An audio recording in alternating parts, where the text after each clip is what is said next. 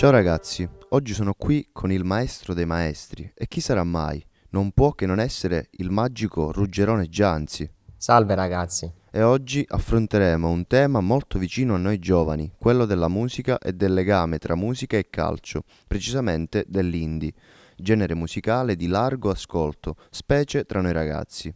Dalla barba incolta di Calcutta alla folta chioma di Motta, la scena del panorama musicale italiano riscopre la musica d'autore.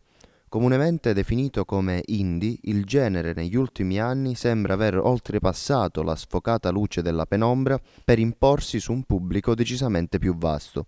Una nuova generazione contro il mainstream che ha riformato il pop italiano, dal quale però ha subito a sua volta le richieste di adattamento. Beh Peppe, come darti torto, oggi l'idea di indie non è affatto legata soltanto all'idea di musica o di un preciso genere musicale. Il nuovo panorama ha fatto sì che si ergesse anzitutto una forte componente iconica, basata sull'originale, sul bizzarro, sul non convenzionale. Da ciò, dunque, possiamo ipotizzare un approssimativo campo semantico in cui far rientrare l'idea dell'indie nell'immaginario collettivo. In sostanza, il nostro fine sarà quello di trattare tutto ciò che è indie, che sia per stile o che sia per quel che rappresenta, all'interno del panorama calcistico, possibilmente associando queste alla figura di un artista del genere in considerazione. Sì, maestro, ma, ma cosa intendi? Per ogni calciatore una canzone. Per chi ha conosciuto il calcio a cavallo tra gli anni 90 e il nuovo millennio è impossibile non conoscere il buon Dario Hubner, non un semplice bomber di provincia, ma il bomber di provincia. Capocannoniere in C1 con il Fano, in B con il Cesena, in Serie A con il Piacenza. Il centroavanti triestino ha sempre condotto uno stile di vita poco adeguato per un professionista. Anche in prossimità di una partita non rinuncerà mai a un boccale di birra o a fumare il consueto pacco di sigarette quotidiano, come lui stesso ammette. A 35 anni Dario Hubner sigla 24 gol in A con il Piacenza e conquista il primo posto della classifica marca- marcatori condiviso con David Trezeguet. Beh sì, Ruggero, quanti ricordi. Mai nessuno prima di allora era riuscito a quell'età a raggiungere una quota simile.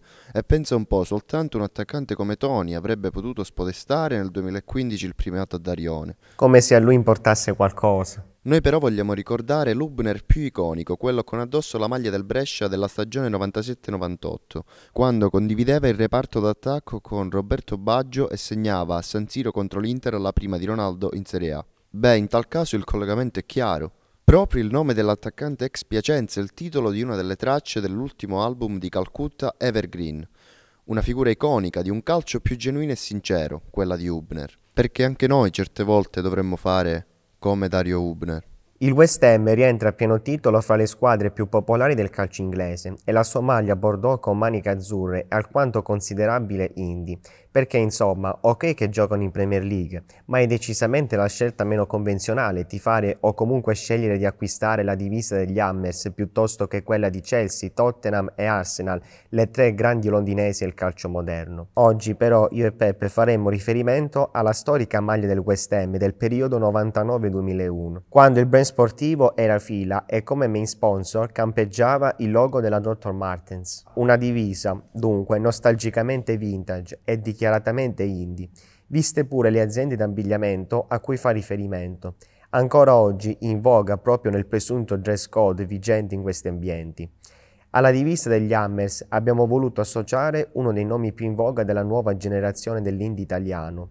Gazzelle infatti uno dei baluardi del nuovo genere tanto da non poterlo nemmeno più considerare un semplice emergente.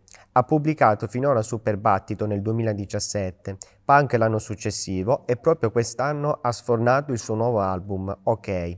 La correlazione con la squadra londinese è però dovuta essenzialmente al look british del cantante, dal taglio all'abbigliamento. Oddio, un fratello dei Gallagher. Ampliando l'orizzonte musicale e non soffermandoci unicamente sui generi del momento, è di facile riscontro anche un forte e tangibile contatto ancora tra il calcio e il cantautorato italiano. Si pensi ad esempio a I giardini di marzo di Lucio Battisti, che risuonano nello Stadio Olimpico di Roma dopo ogni partita della Lazio, oppure all'inno della Roma, Grazie Roma, scritta e cantata da Antonello Venditti. Tutto ciò a testimonianza del fatto che da sempre musica e sport, in questo caso il calcio, hanno rappresentato un binomio che cammina quasi di pari passo.